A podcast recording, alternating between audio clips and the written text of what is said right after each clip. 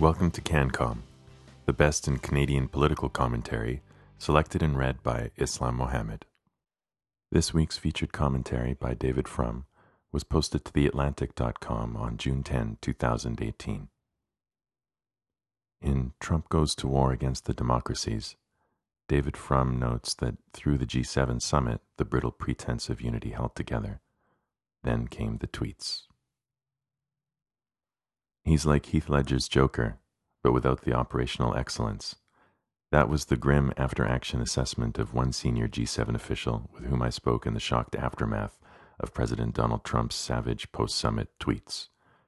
To the very last minute, the Charlevoix summit seemed business no worse than usual. Trump had arrived at the summit in a credible semblance of a jolly mood. He joked about where he would site the condos if he redeveloped the hosting hotel. He assured the other heads of government not to mind the false reports in the media. We're all still friends, he said. We're going to make a deal.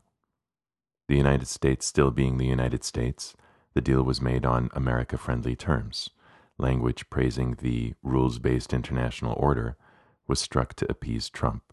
His aides explained the guy campaigned against a system his voters think is broken. He can't sign a document praising that system.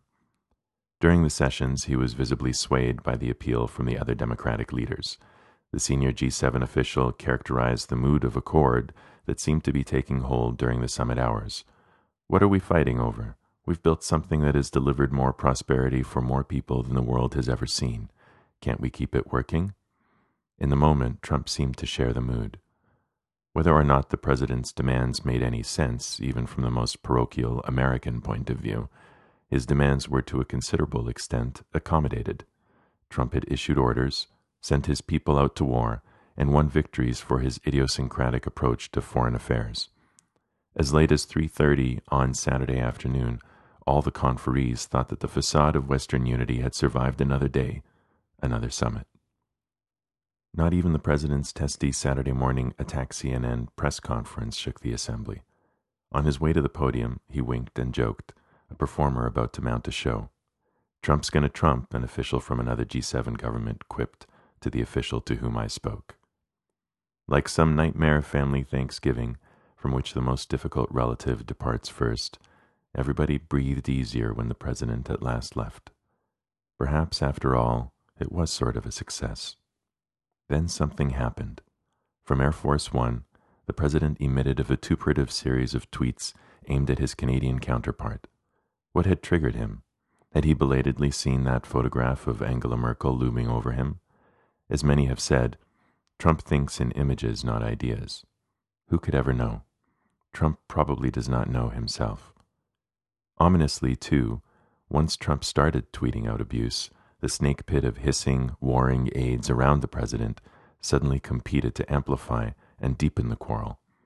At 6:56 p.m., the National Security Advisor John Bolton tweeted out his own version of the offending image of Merkel topping Trump, only with a caption reinterpreting the scene as proof of Trump's strength and defiance. Quote, just another G7 where other countries expect America will always be their bank. The president made it clear today no more. Unquote. On pro Trump Twitter, and then on pro Trump TV and radio, that would almost instantly consolidate the new message line. The Allies had tried to muscle the strong willed president, but he had held firm. Of course, all this blatantly contradicts yesterday's message line.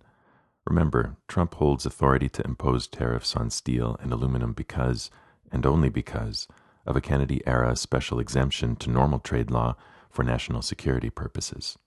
Trump has signed documents attesting that he imposed tariffs to protect vital defense interests of the United States now he has changed his story.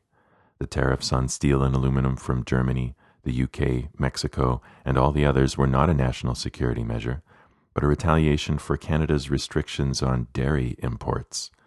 Whatever you think of Canada's milk protectionism, and few Canadians who don't directly profit from it will defend it, it is not a threat to U.S. national security. But does Trump notice or care that he has given himself the lie? Surely not. Trump is recovering from two weeks of criticism that he went soft on the Chinese tech giant ZTE. A bipartisan group of 27 U.S. senators signed a letter criticizing him, and even Fox News chimed in. The president's opponents suggested that his decision had been swayed by a state owned Chinese company's $500 million investment in an Indonesian project that had licensed Trump's name. Vexed by the criticism, Trump struck back at the readiest targets America's closest friends and allies. Rule of law democracies cannot deliver the emoluments Trump collects from more authoritarian regimes. They cannot expedite Ivanka Trump's trademarks to gain favor. They don't book their National Day celebrations in Washington's Trump International Hotel. Trump's revenge tweets from Air Force One back at his Canadian hosts probably did not lose him any friends in Canada, for the basic arithmetic reasons that a few alt right YouTubers aside, he had no friends in Canada left to lose. Trump's attacks on Trudeau will only boost the Prime Minister's popularity. But this is more than a personal story. Trump is day by day abdicating U.S. leadership. He is testing to the breaking point relationships that there was never any reason to test in the first place, said the G7 official resignedly.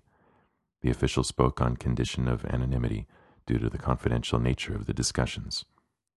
The governments of the G7 are America's closest partners and allies. None of us has the luxury of being pissed off, the official said. But from Canada, Trump has arrived in Singapore to meet North Korea's Kim Jong un.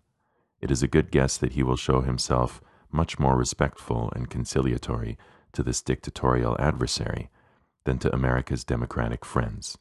By now, that's a familiar pattern of Trump behavior. Trump is locked into a cycle in his top level diplomacy bully, cringe, bully, cringe. He bullies traditional friends and allies he cringes to adversaries, dictators, and potential funding sources for Trump enterprises. Bullying the G7 was the weekend story. Cringing to North Korea and behind it, China, will be the story of the week ahead.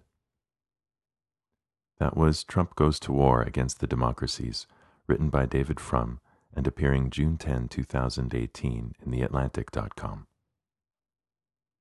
To hear more of the best in Canadian political commentary, follow CanCom on the iTunes Store.